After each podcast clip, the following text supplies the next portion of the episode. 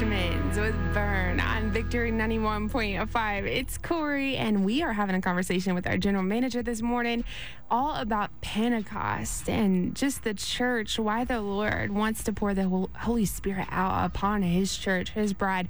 And you were talking about how some churches, they are meeting again. Sure. But then some churches are still closed. And what do you think about that? Is this you know, Satan kind of trying to get in the way, or what's going on? Well, we're looking back through, uh, of course, before we get to Pentecost, you had Purim, we had Passover, second Passover, and then so we're looking at the possibility that is this whole pandemic thing we're looking at, was this a glimpse, or is it a glimpse of those four horsemen that one day, the same thing he kind of showed us in World War One and World War Two, and look at Antichrist and how he came against the church. One of the things he did in Germany was definitely shutting down the church. He, he, he tends to do that. He does that in China right now, trying to shut down the church. And so a lot of churches, of course, have celebrated saying, you know what, we can still meet. We've got this and that, and we're growing, and it's a good thing.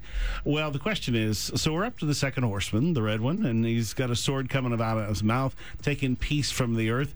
And one of the interesting things that happened then, that happened right around Easter, Passover, is churches went from, okay, we agree we're not going to meet, to no, we can't meet. And at that point, you couldn't even go in and have a meeting together, two or three people yeah. to meet together. It was a very unusual thing, certainly unprecedented. So the Bible says, where two or three are gathered, I am there.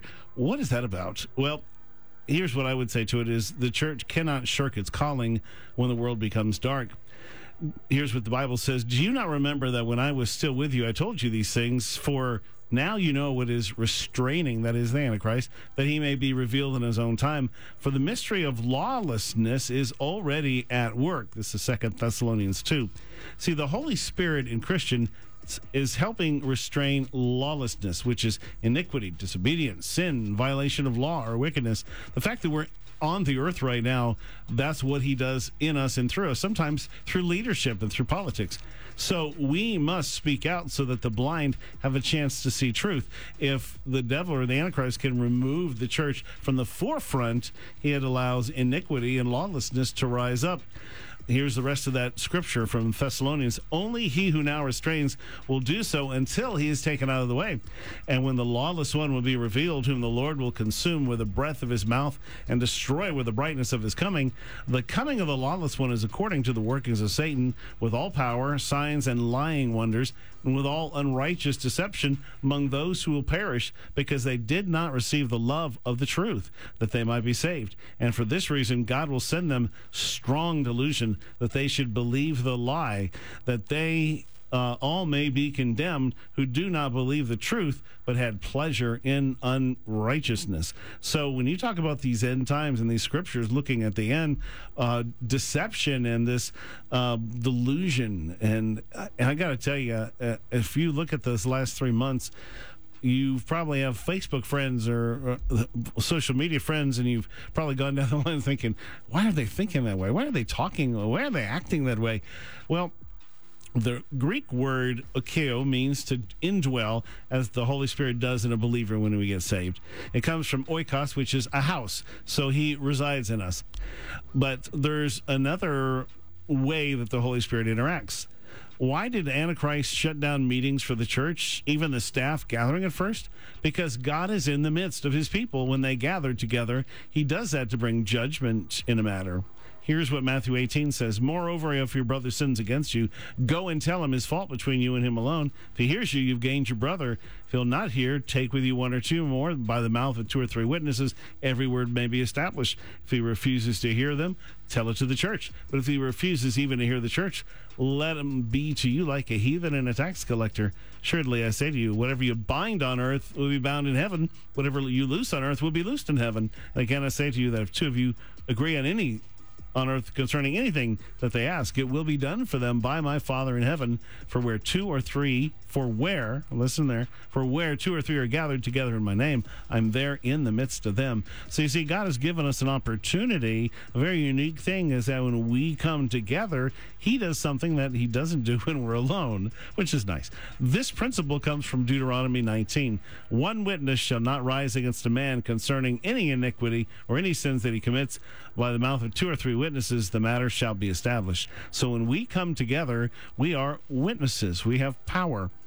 Uh, it's called uh, a beit din, a house of judgment. It requires at least three men because two had to agree for justice to be observed and legitimate God given authority to function on earth. No one ever was to be judged by the word of only one witness. And so a lot of the things of this whole pandemic that we've dealt with seem like they're just coming from a lack of that. But in John 8, it says Jesus uses the same verse to establish the two witnesses agree to the fact that he is who claims he be. He's talking about himself. I'm the light of the world. The Pharisees say, You can't say that by yourself. You need these two witnesses. And he says, Jesus says, In your own law, it's written that the testimony of two witnesses is true. I'm the one who testifies for yourself, for myself. My other witness is the Father who sent me. So he's relating to himself as being God because the Father sent him and is relating. So all of that says to this thing God established the church to impact the world, not to cower to it. He wants to fill us and get us close to others so he will fill them too. Apart, we are limited in what we can do for each other and how we can bring justice for others. God comes in a tangible way in a setting where we're gathered and I, I would just challenge you to ask this. I'm so thankful for those times when you go in the hospital. We both had various procedures done, and they're wearing a mask, and they're they've clean, cleaned everything. You worked for an orthodontist for a yeah. season, and it's very all that is good. But so let me ask you, as Christians, who are you? What is the power that you take into the world?